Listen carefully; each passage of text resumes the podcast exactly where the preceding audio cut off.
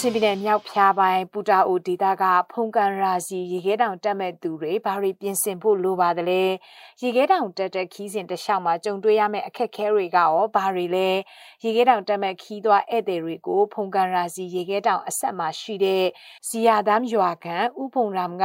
ဘလို့အကြံပြုထားပါသလဲဆိုတာကိုတော့သတင်းနဲ့မီဒီယာကွန်ရက်သတင်းဌာနကကိုစောပွေးရမင်းမြန်းတင်ဆက်ထားပါတယ်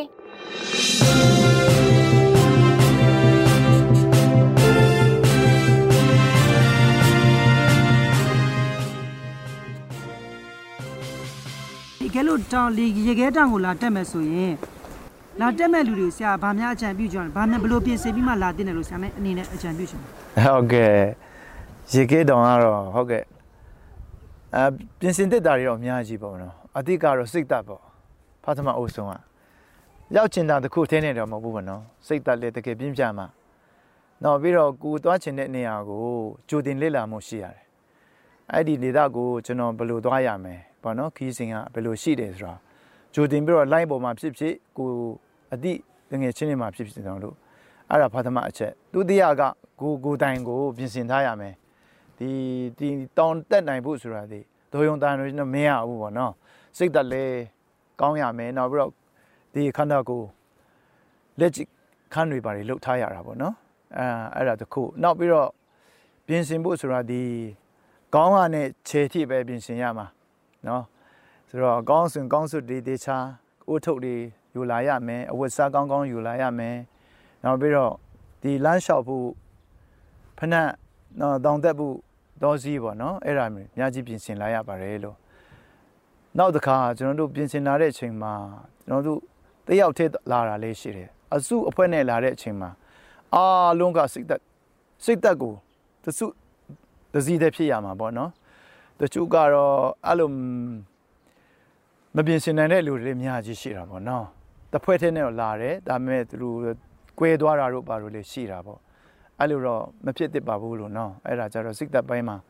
ကိုယ့်အကူအများကြီးပြင်ဆင်လာရမယ်ဆိုတဲ့အကြောင်းတောင်တက်တဲ့အခါမှာအဓိကကြုံရတဲ့အခက်အခဲကဘာလို့ပြောလို့ရလဲတောင်တက်တဲ့အခါမှာဖတ်မအခက်ခဲရတော့လမ်း ဆိုးတာပေါ့ပဲနော်အတိကအချက်ကလမ်းဆိုးတယ်ဆိုတာဟိုမြို့ပေါ်မှာနေတဲ့လူတွေကတော့တလောက်ဆိုးလိမ့်မယ်မထင်ကြဘူးအတွေ့အကြုံရတခုပြောမယ်ဆိုရင်ကျွန်တော်ဟာဘူတောင်ကနဲ့တွားပြီးတော့နောက်ဆုံးရရောက်တာနဲ့ဆိုရင်တောင်တက်လို့ရပြီထင်ကြတာပေါ့နော်အဲ့ဒါမဟုတ်သေးဘူးလို့နော်ဇီယာတမ်းရောက်တာနဲ့ဆိုရင်ကျွန်တော်တို့ကအဲ့ဒီကနေ3ရက်ဆက်ရက်လမ်းလျှောက်ရမှာချစ်ချင်းနဲ့ပဲဆိုတော့ဖတ်သမတရက်ကအာလန်တဝဲနနာကြီးကြော်ကြော်သွားပြီးအာ တောင်တက်ရမယ်တောင်ကြီးကလည်းအမတ်ကြီးပဲနော်အဲ့ဒါကို2နာရီခွဲ3နာရီလောက်တက်ရတယ်အဲ့မှာစခန်းရောက်တယ်နောက်ရက်တွေလည်းဆက်တက်ရအောင်မှာနောက်ရက်တွေလည်းဆက်တက်ရအောင်မှာဆိုတော့3ရက်မြောက်မှရေခေရှိတဲ့နေရာရောက်တယ်လို့နော်4ရက်မြောက်မှကျွန်တော်တို့တောင်တောင်ထက်ကိုတက်မယ်ပြန်ဆင်းမယ်အဲ့လိုပေါ့နော်ဆိုတော့အခါကျတော့ဒီ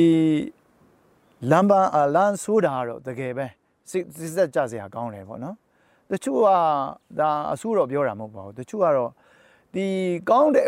view point လေးတွေကိုရိုက်ရိုက်ပြီးတော့ live ပေါ်တင်ကြတာပေါ့နော်ဒါချစ်စရာလည်းကောင်းတယ်နော်အားရရတယ်ဒါမဲ့တကယ်တမ်းကိုလက်တွေ့ဆင်းလိုက်တဲ့အချိန်မှာရှောက်လိုက်တဲ့အချိန်မှာလမ်းကတော်တော်ဆိုးနေတာတွေ့ရတာပဲဒါမဲ့အသက်အန္တရာယ်တော့မရှိဘူးပေါ့နော်အဲ့ဒါနဲ့ကျွန်တော်တို့ကတားကြီးပြင်ဆင်ထားရမယ်ဆိုတဲ့အပိုင်းအောင်အဲ့ဒါပါပဲခင်ဗျဟုတ်ကဲ့ဆရာကျွန်တော်တို့ကြုံရတာဒီတောင်းတက်တာနဲ့အစင်းတာနဲ့ဘလို့ကွာလဲဆရာဆရာအနေနဲ့ဘလို့ပြောလို့ရလဲဥမာတက်တာတော့ဒီလိုတက်သွားတယ်စင်းရတော့ ဘလို့ကွာအတက်နဲ့စင်းတာဘလို့ကွာမှုရှိတယ်တောင်တက်တောင်တက်အတွေ့အကြုံမရှိတဲ့သူတယောက်ကိုဆရာပြောပြမယ်ဆိုဘလို့ပြောပြလို့ရလဲอืมတက်တာချတော့တုတ်ထောက်တွေကင်ပြီးတော့တက်သွားလို့ရတယ်ဖြည်းဖြည်းချင်းပေါ့နော် step by step တက်သွားလို့ရတယ်နောက်သူကအစင်းမှာကြတော့ကျွန်တော်အနေနဲ့တော့နည်းနည်းခက်သလားပေါ့နော်ခက်သလားဆိုရင်လမ်းကကျန်းတဲ့တွေတခုခုနဲ့ညှိသွားပြီဆိုတော့ဝုန်းကနေဆိုရင်အောက်ကိုကျသွားတာပေါ့နော် ရှော့ဆင်းသွားတာမျိုးတွေပေါ့နော်ဆိုတော့ခိုက်မိတာတွေအဲ့ဒါပဲသူတို့တွေခိုက်မိတယ်ပေါ့နော်ပေါင်းပြီးပြေးသွားတယ်ဘာညာပေါ့နော်အဲ့ဒါမျိုးတွေသူတို့အစင်းမှာဆိုရင်သူတို့လေးကိုတတိထားရတာပေါ့နော်အသက်မှာကျတော့ဖြည်းဖြည်းချင်းတက်သားတဲ့အတွက်တက်နေရတဲ့အတွက်တိ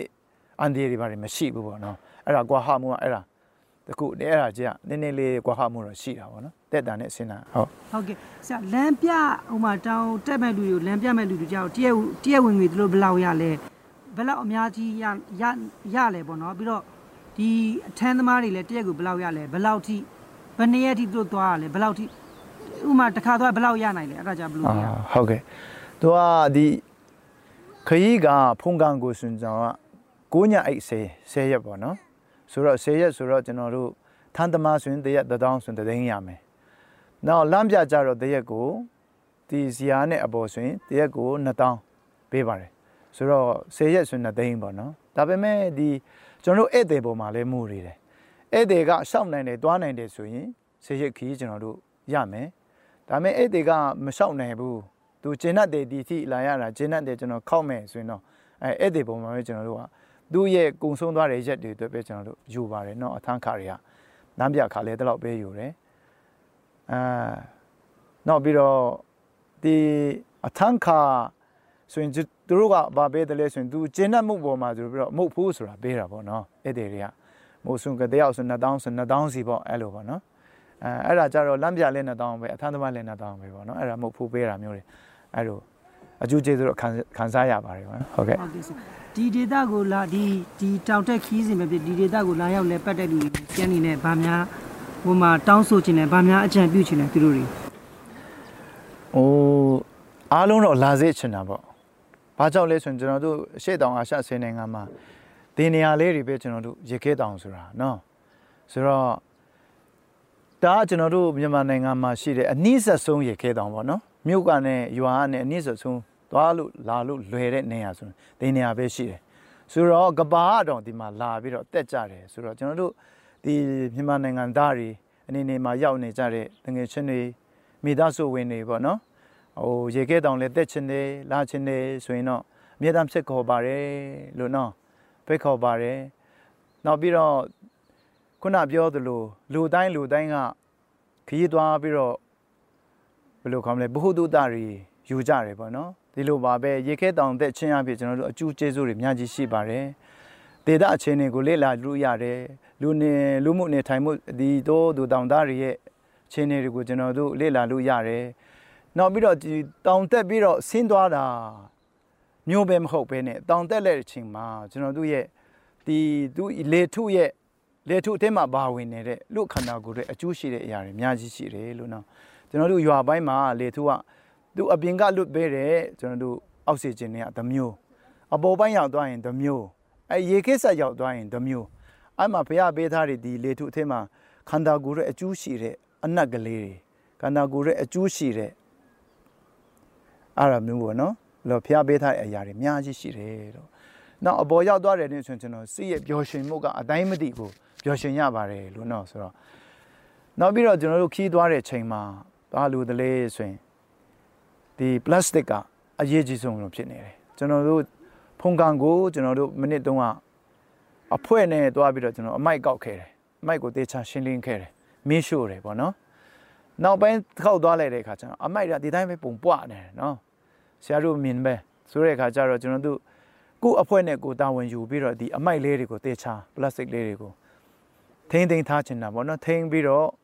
အလကားစွပစ်တာမဟုတ်ဘဲနဲ့သူ့နေရာနဲ့သူမစ်လေးရှို့ပဲပြီးတော့အဲ့လိုဖြစ်စေခြင်းပဲပေါ့နော်။ဘာကြောင့်လဲဆိုတော့ဒီတောင်ဒီတာတွေကဒီတောတွေကကိုကိုကျွန်တော်တို့ကိုယ်တိုင်မထင်သိရင်နောက်ပိုင်းဆိုရင်ပြုံသေးမို့အမျိုးမျိုးပေါ့ကွယ်အဲ့လိုဖြစ်လာမှာပေါ့အဲ့ဒါကိုကျွန်တော်တို့လည်းမလိုလားပါဘူး ကျွန်တော်တို့ကိုယ်တိုင်လည်းအဲ့ဒါကိုအမတ်အမိုက်ထိမ့်သိမ့်တာတွေလုပ်နေပါတယ်လို့နော်ပြီးတော့ဒီဒေတာမှာကျွန်တော်တို့ဒီဒေတာအာဒီလိုပဲအမြင့်တန်းစိမ့်ဆူပြီးတော့ဖြစ်စေချင်တယ်ဆိုတဲ့အခါကျတော့ကျွန်တော်တို့အားလုံးဝိုင်းပြီးတော့ဒီနေရာလေးမပြတ်ပြုံးအောင်နော်ဒီတိုင်းပဲရှစ်ရှိနေဖို့လိုပါတယ်ဒါကြောင့်လူတိုင်းလူတိုင်းကဒီတော်တွေကိုချစ်ကြပါကိုယ့်နယ်ကိုယ့်မြေကိုချစ်ကြပါအာတော့ဒီရေခဲတောင်လေးတွေကိုချစ်ကြပါ ဒါလေးတွေကိုလာရောက်ပြီးတော့လေ့လာကြည့်ရှုပါအဲ့လိုအားလုံးကိုဖိတ်ခေါ်ချင်ပါတယ်